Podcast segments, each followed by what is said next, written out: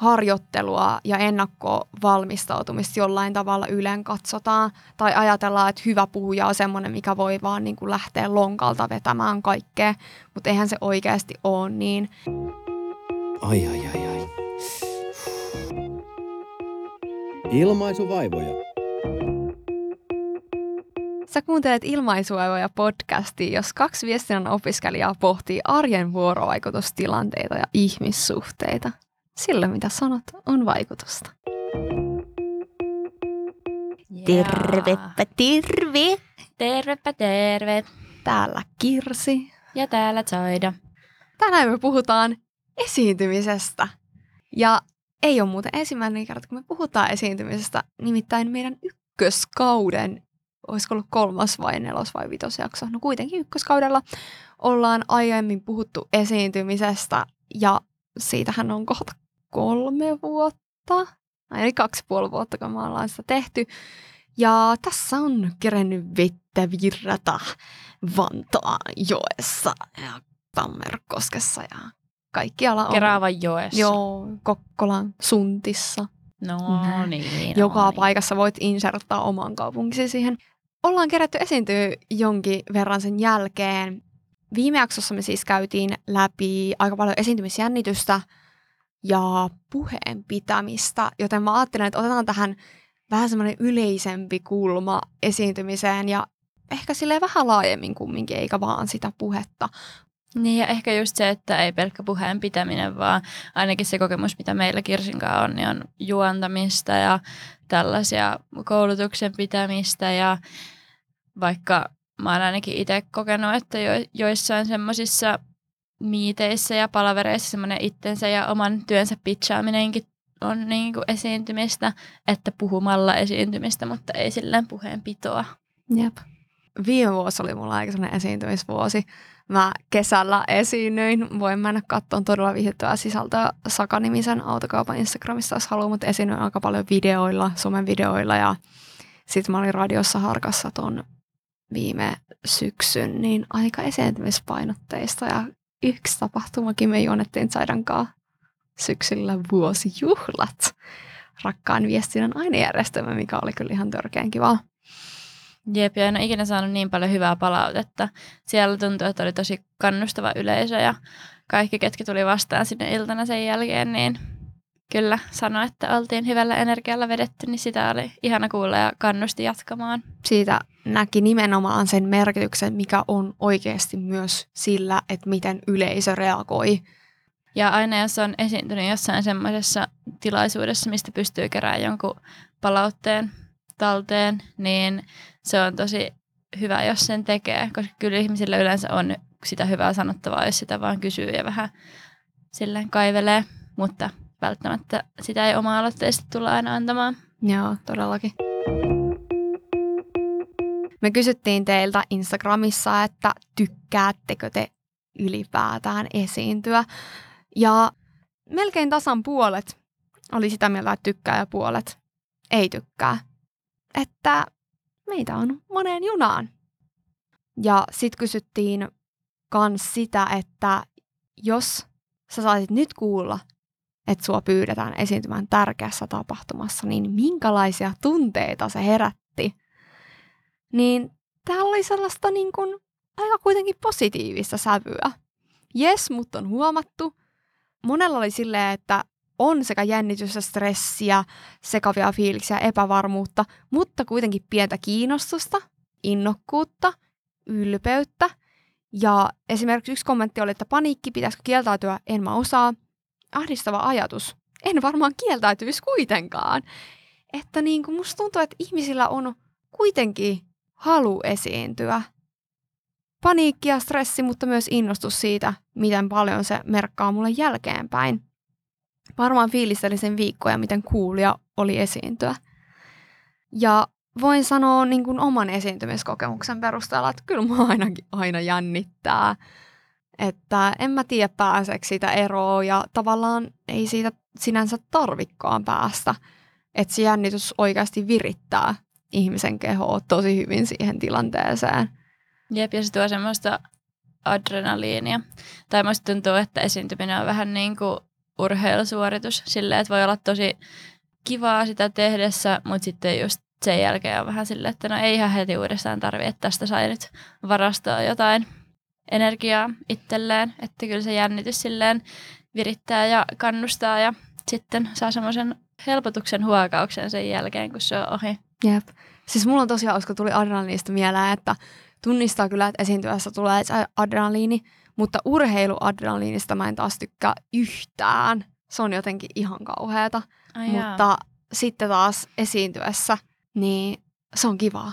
Hmm, mielenkiintoista. En tiedä, miten teillä vaihtelee, mutta laittakaa kommentteja, jos tunnistatte ittenne tästä. Mutta mitä me ollaan varmasti aiemminkin puhuttu siitä siinä ykköskauden jaksossa on se, että ihmisen keho kokee sen esiintymistilanteen uhkana ja siitä tulee kaikenlaisia reaktioita, että syke nousee ja kädet hikoo ja hengitys tihenee ja keho valmistautuu niin kuin siihen ja se itse asiassa on ihan hyvä juttu. Minkälainen fiilis sulla on saada, tai mitä sä mietit ennen kuin sä vaikka näin fyysisesti astut lavalle?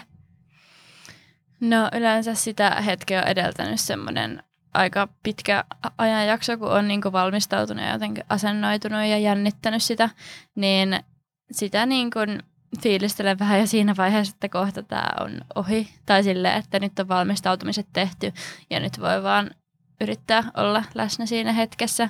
Että mä oon vasta viime aikoina oppinut nauttia siitä hetkestä oikeasti, kun sillä lavalla on ja pystyy katsoa kunnolla yleisöä ja niitä ilmeitä ja jotenkin sille rennosti olemaan siinä, että joskus vuosia sitten se oli vaan semmoista jäykkää olemista ja sitten tavallaan suoritti sen niin kuin käsikirjoituksen, mitä oli siihen miettinyt ja ei kattonut ketään silmiin ja tuntui, että silloin mulla oli opetettu enemmän sitä, että kato yleisön yli ja sinne johonkin takaseinään, eikä todellakaan sitä, että aisti sitä tilannetta ja ole läsnä ja elä sitä, mikä on niin kuin mun mielestä tällä hetkellä taas sit parasta siinä. Mutta ehkä just se hetki vielä ennen kuin siihen lavalle astuu, niin mietin varalta itselleni vielä ne, että millä mä oikeasti alan, että jos mä vaikka menossa juontamaan, että mikä on niin kuin se ensimmäinen juttu, että hei ja tervetuloa ja tälleen, että sitten yleensä se flow siitä nappaa kyllä, mutta ettei alkaisi heti blackoutilla. se olisi ihan kiva. Se ei ole ehkä kauhean fresh. Mutta tuli tuosta mieleen, kun sanoit, että aikaisemmin on jotenkin pysynyt tosi tiukasti jossain puheessa tai tekstissä, mitä on kirjoittanut, eikä ole elänyt sitä tilannetta. Niin just semmoinen kontrollointi, että se on hassua, että siinä esiintymistilanteessa yrittää kontrolloida tosi vahvasti sitä vuorovaikutustilannetta. Jos vertaa vaikka sellaisia, että menee kaverin kanssa kahville, niin siinä vaan antaa sen tilanteen mennä. Ja samalla, tai no eri tavalla, mutta tavallaan samalla tavalla myös se esiintymistilanne on vuorovaikutustilanne, että sillekin pitäisi antaa tilaa elää, koska siinä ei olla, jos on läsnä oleva yleisö, niin siinä ei olla yksin.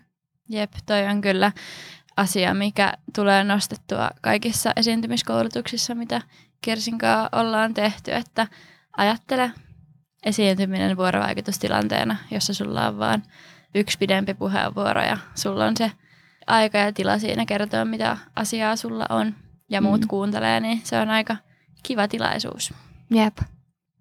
Mulla ehkä ennen kuin mä astun lavalle tai ennen kuin mä vaikka radiossa avaan mikin ja lähden suoraan lähetykseen, niin musta tuntuu, että mä aika monesti yritän miettiä nimenomaan kaikkea muuta paitsi sitä esiintymistä.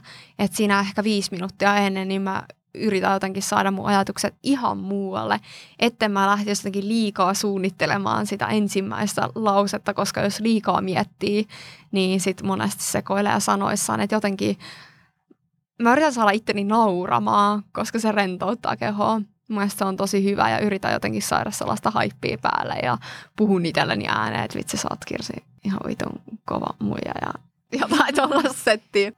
Ja sitten ihan just muutamia sekunteja ennen, niin yrittää vaan hengittää syvään ja asettua siihen, että mä oon tässä hetkessä. Ja sitten vilkaisee sieltä jostain muistiinpanossa, että okei, tuon mä sanoin.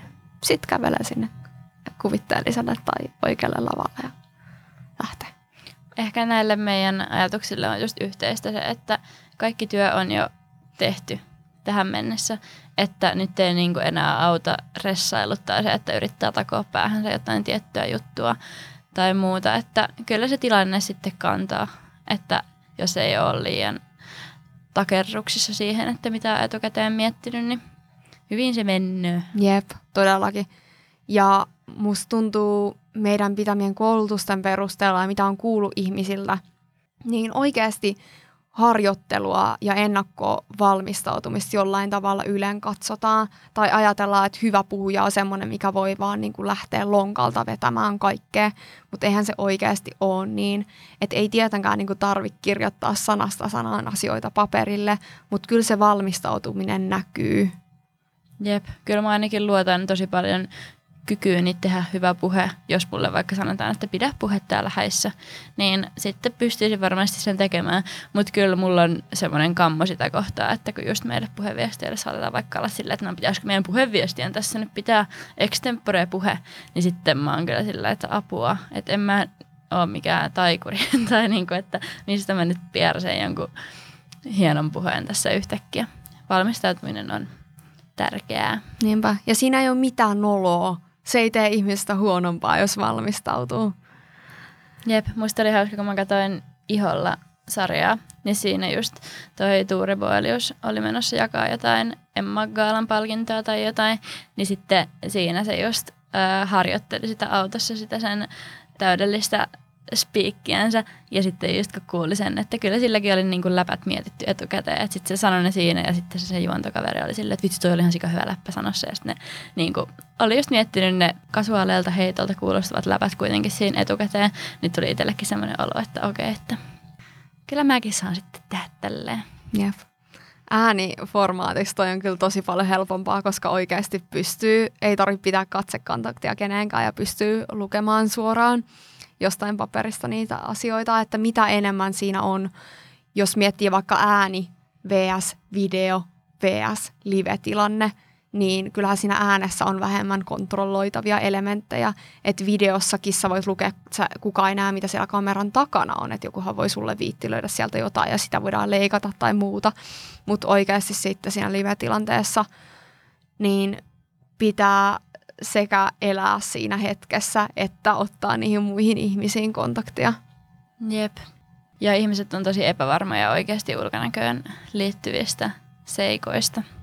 Että se on harmi, että tällaiset asiatkin saattaa harhauttaa sitä niin kuin esiintymisen iloa. Että kyllä mä uskon, että moni niin kuin miettii, jos pitää vaikka työpaikallakin jotain palaverissa jotain esitellä, niin kyllä siellä varmaan mietitään vaikka mitä sellaisia tavallaan epäolennaisia asioita.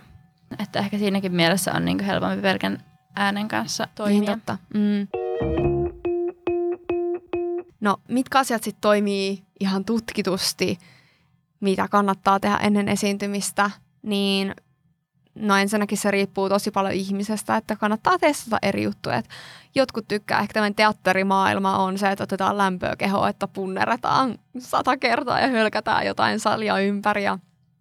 Sitten toisaalta jotkut tykkää tehdä vaikka meditaatio, hengitysharjoituksia, olla ihan yksin. Mulle esimerkiksi taas on se nauraminen.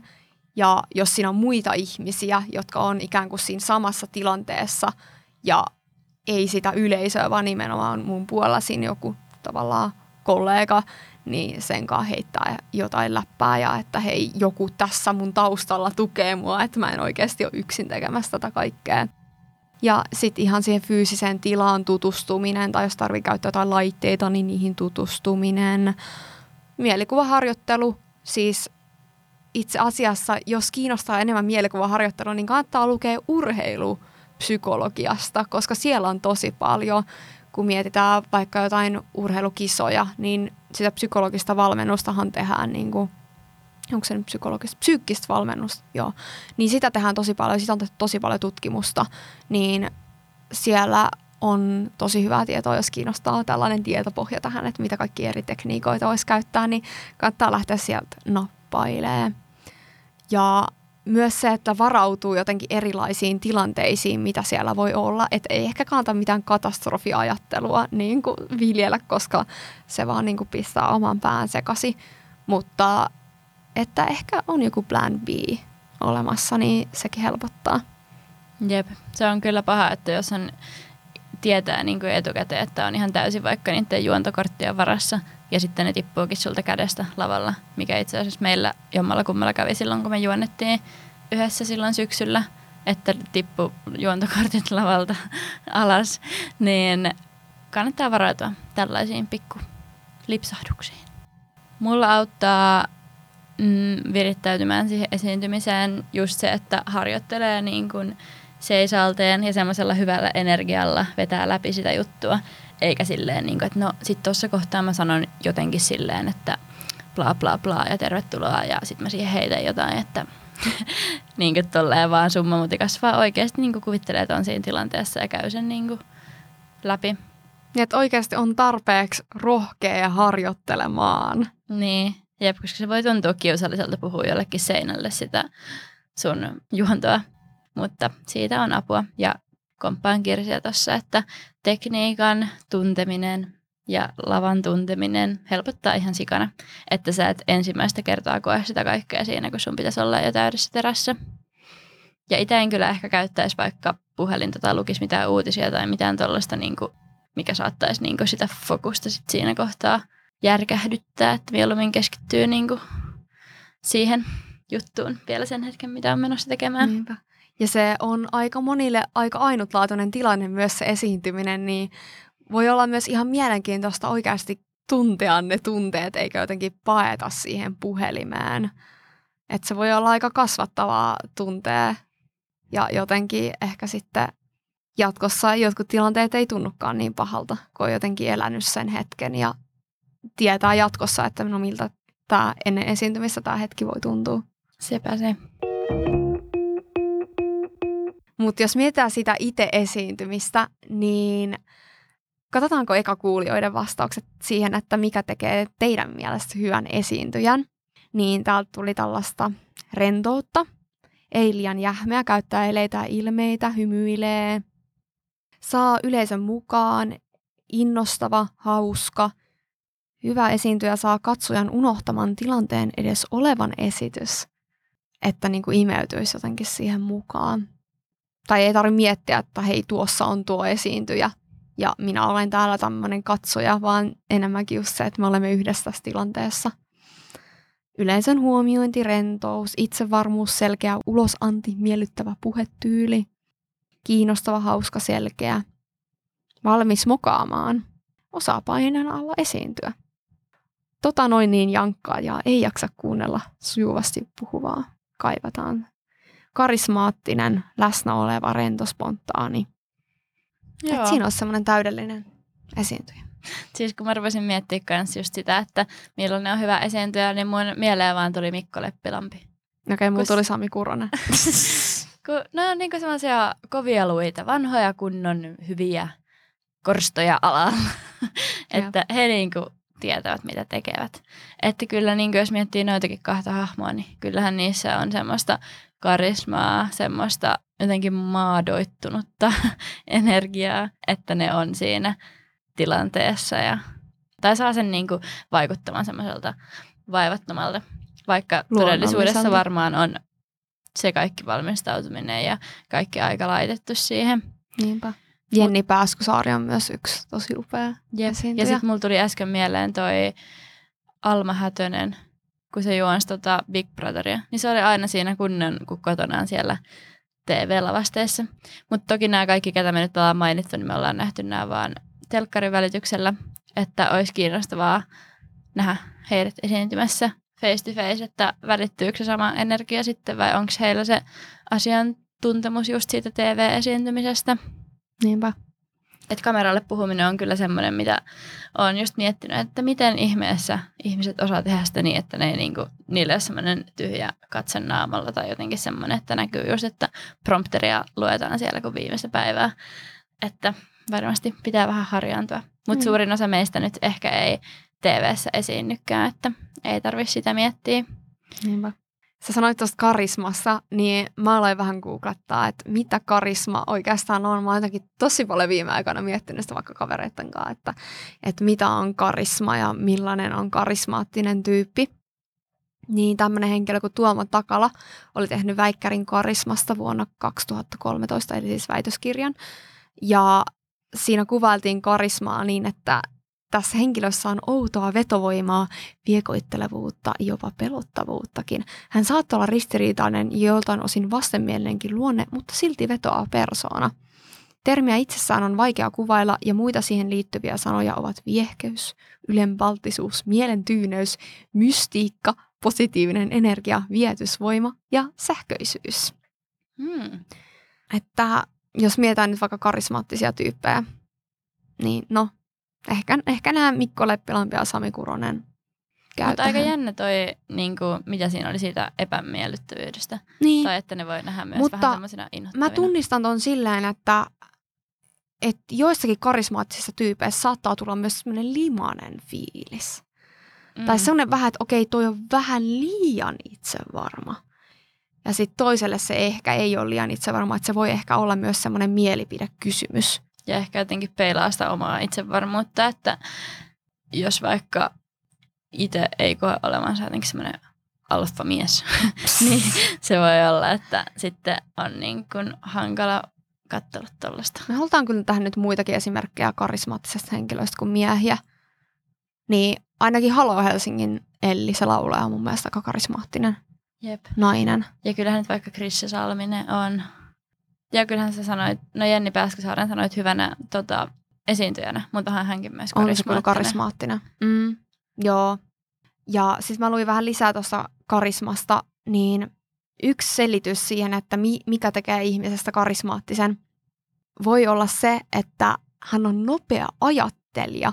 Eli tämmöiset William von Hippel ja Richard Roney, Ernest Baker, Kathleen Kielsos ja Sean C. Murphy. Nimet, nimet, nimet on lemppareita. Niin, he oli tehnyt tutkimuksen vuonna 2015 siitä, että miten nopea ajattelu on yhteydessä karismaan. Niin tämän tutkimuksen perusteella se, että voi nopeasti tulkita tilanteita ja ajatella laajasti erilaisia vastauksia, mitkä sopii siihen tilanteeseen. Ja samaan aikaan myös peittää itsestään semmoiset epäsopivat reaktiot nopeasti tai jotenkin kasvoiltaan, niin se voi tehdä ihmisestä karismaattisen. Esimerkiksi kyllähän sellaiset ihmiset, jotka heti heittää läpän sun heittämään läppään, niin kyllä ne aika helposti, kyllä niistä ajattelee, että ne on karismaattisia jotenkin nopeasti vastaa siihen, mitä sä oot sanonut, että se palaute tulee sulle nopeasti, jolloin sullakin tulee sellainen tunne, että sä oot huomioitu siinä Jep. tilanteessa, että ollaan samalla aaltopituudella. Ihan sika kiinnostavaa. Onkohan toi semmoinen asia, mikä on vaan, vai voiko sitä opetella jotenkin nopeammaksi ajattelijaksi? No, en tiedä. Kyllä se varmaan on semmoinen aika luonnollinen juttu. Ja varmasti itse, jos puhuu itselle tutusta aiheesta, niin totta kai sekin vaikuttaa siihen. Kyllä tuolta netistä löytyy jotain vinkkejä, että kun teet tämän ja tämän, niin olet karismaattisempi, mutta voihan sitä koittaa opetella, että yrittää olla enemmän tilanteessa läsnä ja huomioida toisia. Niin Jep, kyllä sitä niin kuin itsekin aina välillä yllättyy, että miten on onnistunut vaikuttamaan jotenkin karismaattiselta ja tosi semmoiselta supliikilta ja huolettomalta, vaikka itse tietää sen niin kuin todellisuuden siellä taustalla silleen, että ok, en kyllä todellakaan tiennyt mitä on mennyt tonne tekemään. Että ehkä vanha kunnon fake it till you make it välillä toimii. Jep. Mutta jos mietitään vielä lisää tuota hyvän esiintyjän piirteitä, niin mulla tuli myös mieleen semmoinen, että uskaltaa näyttää oman sellaisen ihmisyytensä ja haavoittuvaisuutensa, että tuo esille vaikka just tunteita ja omaa kokemusta, ettei se ole vaan jotenkin sellaista kylmää, vaan jos vähän näyttää tunteita yhtäkkiä, mun mielestä se on ihanaa, jos joku niinku spontaanisti vaikka reagoi johonkin yleisön juttuihin. Esimerkiksi BM on aika hyvä esimerkki mun mielestä. Mun mielestä sekin on aika karismaattinen tyyppi. Jotenkin mun mielestä on ihan hirveän jotenkin sulosta, millä tavalla se vaikka reagoi niin aidosti. Ja just vuorovaikutus yleisön kanssa ja myös se, että arvostaa omaa yleisöön tekee mun mielestä hyvän esiintyjän, vaikka se, että pysyy ihan aikarajoissa, mitkä on asetettu. Että kyllä mulla, mua alkaa ärsyttää, jos se menee viisi minuuttia yli. Musta tuntuu, että mitä toi nyt kuvittelee itsestään, että, että eikö se nyt kunnioita vaikka seuraavaa esiintyjää tai mun aikaa tässä. Että se aika helposti, tuollaiset aika pienetkin asiat, niin vie siitä niin kuin vaikka muuten olisi hyvä esiintyjä niin pois. Ja ehkä siihen, että miten itse sitten voi olla hyvä esiintyä jotenkin elää siinä hetkessä ja olla läsnä, koska helppohan se on täältä huudella, että no se auttaa ja sit sä oot hyvä. Niin ehkä just se, että hyväksyy sen jännityksen, uskaltaa ottaa katsekontaktia yleisöön, uskaltaa myös pitää taukoja ja haistella ja aistia sitä tilannetta ja antaa tilaa niin kuin niille omille spontaaneille reaktioille ja myös yleisön reaktioille, niin se varmasti auttaa siellä läsnäoloon siinä tilanteessa. Te kiirehdi mihinkään. No entä jos sattuu tai kun siinä esiintymisessä sattuu mokia, niin mitä niistä voi saada irti ja kaataako ne koko maailman? No eihän ne tietenkään kaada, vaikka se voi tuntua siltä siinä hetkessä. Mä esimerkiksi silloin, kun just tämä paljon puhuttu juonto, joka tehtiin syksyllä, niin itse siis kaaduin siihen lavalle, joka on tämmöinen aika perinteinen moka, minkä voi tehdä. Ja mä aloitti se ihan sikana. Mä olisin voinut oikeasti alkaa itkemään, mutta en sitten viittinyt siinä kuitenkaan. Montako se... ihmistä siellä muuta oli katsomassa? Varmaan joku 200. Niin, lähemmäs 200. Niin. Niin se kyllä aloitti niinku ihan sikana. Mutta kyllä mä nyt heti olin silleen, että ei tämä varmaan häiritse ketään muuta kuin mua itteeni, että tämä tapahtuu. Että pitää vaan niinku päästä yli. Ja sitten mä pääsin siitä yli sillä, että mä niinku heitin jonkun läpän siitä seuraavassa juonnossa. Niin sit mulla tuli semmoinen, niinku, että mä ounasin sen. Se oli tosi pro. Sä olet niinku tosi pro. No joo, se oli sellainen sutkautus. En enää muista, miten se meni. Mutta sillä sitten pääsin siitä yli. Ja just se, että kun sai paljon hyvää palautetta sen jälkeen, niin kyllä se sitten hukkui siihen sen, sen niin kuin myötä. Mutta en mä oikein tiedä, mitä kaikkea muita mokia niin voi olla. Sekoilee sanoissaan, se sanoo jotain väärää. Mulla itsellä käy aina sillä, että mä unohdan sanoa jotain, mitä mun on pitänyt, mutta sitä nyt ei yleensä yleisö tiedä. Että se on vaan semmoinen niin oma henkilökohtainen kokemus, että no niin, enpä taas sanonut tätä, että olisi paljon parempi, jos olisin sanonut, mutta se ei ehkä sitten välity. Ja varmaan jossain, no mä oon mokaillut tollasissa, esimerkiksi mä oon harrastanut tanssia ja teatteria, niin esimerkiksi just teatterin lavalla unohtanut niin kuin sen koko helvetin pitkän vuorosanan, mikä mun on pitänyt sanoa. Mä en ole vaan muistanut sitä. Mä en ole jotenkin niin kuin elänyt siinä hetkessä ja miettinyt, että mitä tässä kohtauksessa tapahtuu. Tai sitten jossain tanssiesityksessä keho vaan pettää. Sitten vaan horjahtaa ja eikä, se on siinä. Ja varsinkin jos on joku kisa, niin se vaan niin kuin on perseestä. Mutta sitten pitää kuitenkaan muistaa, että ei ihmiset ole mitään robotteja. Ja jos, jos ei ehkä ole missään kisaamistilanteessa, niin kyllähän siinä silloin yleisö huomaa, että hei, tuo on ihminen tuolla, joka myös mokailee ja sitten todennäköisesti se yleisö on vielä enemmän sun puolella ja vitsi oikein toivoo, että okei, nyt jos toi tosta niin nousee, niin vitsi se on hyvä. Jep. Olisi kyllä kiinnostavaa nähdä, että olisiko nykyään paljon parempi näyttelijä, kun mäkin just koko lapsuuteni harrastin teatteria. Ja silloin muistan, että se vuorosanen opettelu oli just sitä, että sanasta sana, sana. sanaan mm-hmm. ja sitten jos sen unohti, niin sitten oli aivan puissa. Et nyt ehkä osaisi miettiä paremmin just sitä, että mitä tässä kohtauksessa tapahtuu, ketkä nämä hahmot on, mikä näiden suhde on ja mistä niin kuin pisteestä A pisteeseen B tässä pitää päästä tässä kohtauksessa. Eikä jotenkin silleen, että sanasta sanaan. Jep.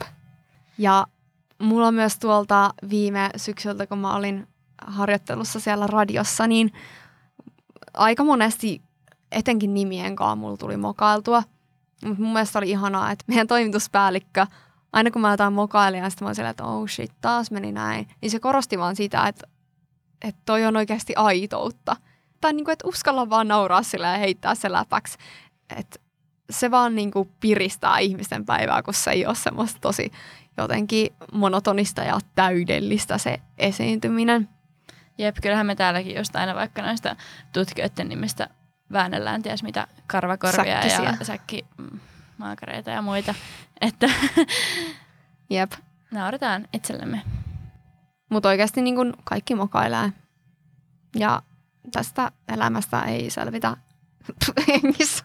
Ja sitten jos, Eikä ilman mukkia. ja sit jos tulee oikeasti paha makatyyliin, niin kuin jotain on loukannut vaikka jotain ihmisryhmää tai oikeasti on tosi sopimatonta sanonut, niin anteeksi myyntö on myös vitun jees. Eikö meidän jonkun podiakson nimi ole se? On. Anteeksi pyytäminen on vitun Joo. jees. Ihan oikeasti itten siteraaminen on sitä hyvää. se on sitä hyvää. Joo. Ja ehkä vielä tuohon se, että sit kun on mokannut, niin oikeasti voi pitää tauon yleensä, ellei se ole just keskellä sitä tanssiesitystä. Pitää tauon. Se tuntuu ehkä itsestä paljon pitemmältä, joku viiden sekunnin tai kymmenen sekunnin tauko, mutta ei se yleensä tunnu juuri miltään. Ja kelaa oikeasti läpi, että okei, mitä nyt seuraavaksi. Jos mietitään sitä, että mitä esiintymisestä jää sit käteen, niin millainen fiilis sulla Zaida tulee sen esiintymisen jälkeen? No just mainitsinkin aikaisemmin jo siitä, että vähän niin kuin urheilusuorituksen jälkeen, että on silleen huh, selvisin, oli kivaa, jee jee, mutta nyt jotain muuta välissä. Ja sitten just jos on mennyt omasta mielestä hyvin ja yleisön mielestä hyvin, niin sitten tulee kyllä aika semmoinen voittamaton olo. Se on semmoinen niin kuin itsetunto-boosti, millaista kyllä kaipaa elämäänsä silloin tällöin, että erittäin hyvä fiilis tulee. En muista, että olisi tullut niin kuin hetkeen mitään huonoa. Entä sulla? Kyllä mulla on aika sama. Paitsi kerran oikeasti mä muistan ikuisesti sen, kun meillä oli joskus ala-asteella semmoinen tanssiesitys. Mä olin tyyli jossain kolmasluokalla. Ja sit mä kaaduin siinä. Ja siitä mulle jäi kyllä tosi huono fiilis. Mä en muista nauroksi siellä joku. Mutta se oli kauheata. Mutta joo, ei siis yle... 99 prosenttia hyvä fiilis ja semmoinen energisoitunut fiilis. Ja mitä jotenkin noista teidän vastauksistakin aika yleisesti luki sitä, että kyllä se esiintymisen jälkeen sitten on aika hyvä olla. Vähintäänkin siitä, että on ylittänyt itsensä. No, mitä sitten, jos se esiintyminen on mennyt paskasti, niin miten se voisi käsitellä sitten jälkikäteen? No ehkä ensinnäkin muistaa se, että todennäköisesti se ei mennyt niin paskasti, miltä sinusta itsestäsi tuntuu. Että jos se on joku semmoinen juttu, mistä on vaikka jotain videotallennetta otettu, niin kannattaa se katsoa ja miettiä uudestaan, että miltähän tämä on nyt näyttänyt ulkopuolisen silmään, että luultavasti se ei oikeasti ole ollut todellakaan niin paha. Ja sitten voi analysoida just vähän, että missä meni vikaan ja miten sen voisi välttää ensi kerralla ja että suunta on vain ylöspäin. Ei mulla ehkä sen jotenkin valistuneempaa vastausta ole, että se on vaan elämää. Mm. Että ehkä just yleisimmät syyt, miksi voi mennä pieleen, on se, että ei ole harjoitellut tarpeeksi. Tai on harjoitellut liikaa. niin, totta. Se on niin kuin helppo asia korjata ensi kerralla. Niinpä. Ja ehkä myös se, että jos haluaa jotenkin kehittyä siinä tai tavoitteellisesti tehdä sitä esiintymistä, niin miettii oikeasti etukäteen tai ehkä ihan muutenkin. Miettii etukäteen, että mitkä on tavoitteet. Että onko mun tavoite selvitä tästä tilanteesta hengissä vai onko mun tavoite saada joku ihminen nauramaan tai onko mun tavoite saada katsottua kolme ihmistä silmiin tai nautittua tästä hetkestä. Niin mieti ne etukäteen ja sitten arvioi jälkikäteen niiden perusteella. Niin oikeasti yleensä voi löytää aika paljonkin hyvää. Ja myös se, että miettii, että kehen tai just niihin tavoitteisiin kannattaa verrata itteensä, eikä johonkin Beyoncé tyyppisesti tai Sami Kuroseen. Että sori vaan, sä et varmasti tällä hetkellä nyt ole Beyoncé tai Sami Kurunen, kun niitä on vain yksi henkilö. Ellet, ellet kuuntele meidän podcastia. Hello, Beyoncé. Moikka Sami. If you don't understand Finnish, uh, I'm glad you're We still like here. you, your style and your, you, yes. Joo, ja Samille, niin kiva kun. No niin, Samille terveisiä. Joo. Nonni, karismaattinen jäpä. Okei. Okay. Eiköhän pistetä tämä esitys tästä pakettiin. Joo. Ja mehän lähdetään sitten. Jatkoille. Tänään me jatkoilla mennään uuteen podcastiin, minkä mä oon ihan eilen vasta löytänyt. Tämän podcastin nimi on Itsekäst ja siinä on kaksi esiintyvää taiteilijaa, taisi molemmat ainakin, molemmat oli näyttelijöitä, taisi olla laulajiakin ja jotain, käykää itse kuuntelemassa, niin tiedätte. Mutta heillä jakso neljä, ja on siis tehnyt vasta yhden tuottarin, eli jos haluatte u- oikein uutta tuoretta freshia podia, niin tämä on, tää on tosi ihana ja aito podcast. Niin tämmöinen jakso kuin jakso neljä ja Sielut syttyy tuleen esiintyminen, niin täällä on sitten enemmän tällaista ehkä näyttelijän kokemusta esiintymisestä. Mahtavaa. Kirjoitetaanko toi itse cast niin äällä vai sille cast niin enkuksi? Itsekäst äällä, mutta C, ää, S, T. Mielenkiintoista. Fuusio. Beyoncélle äh, IT. No, no niin, mennään. Heippa. moi moi.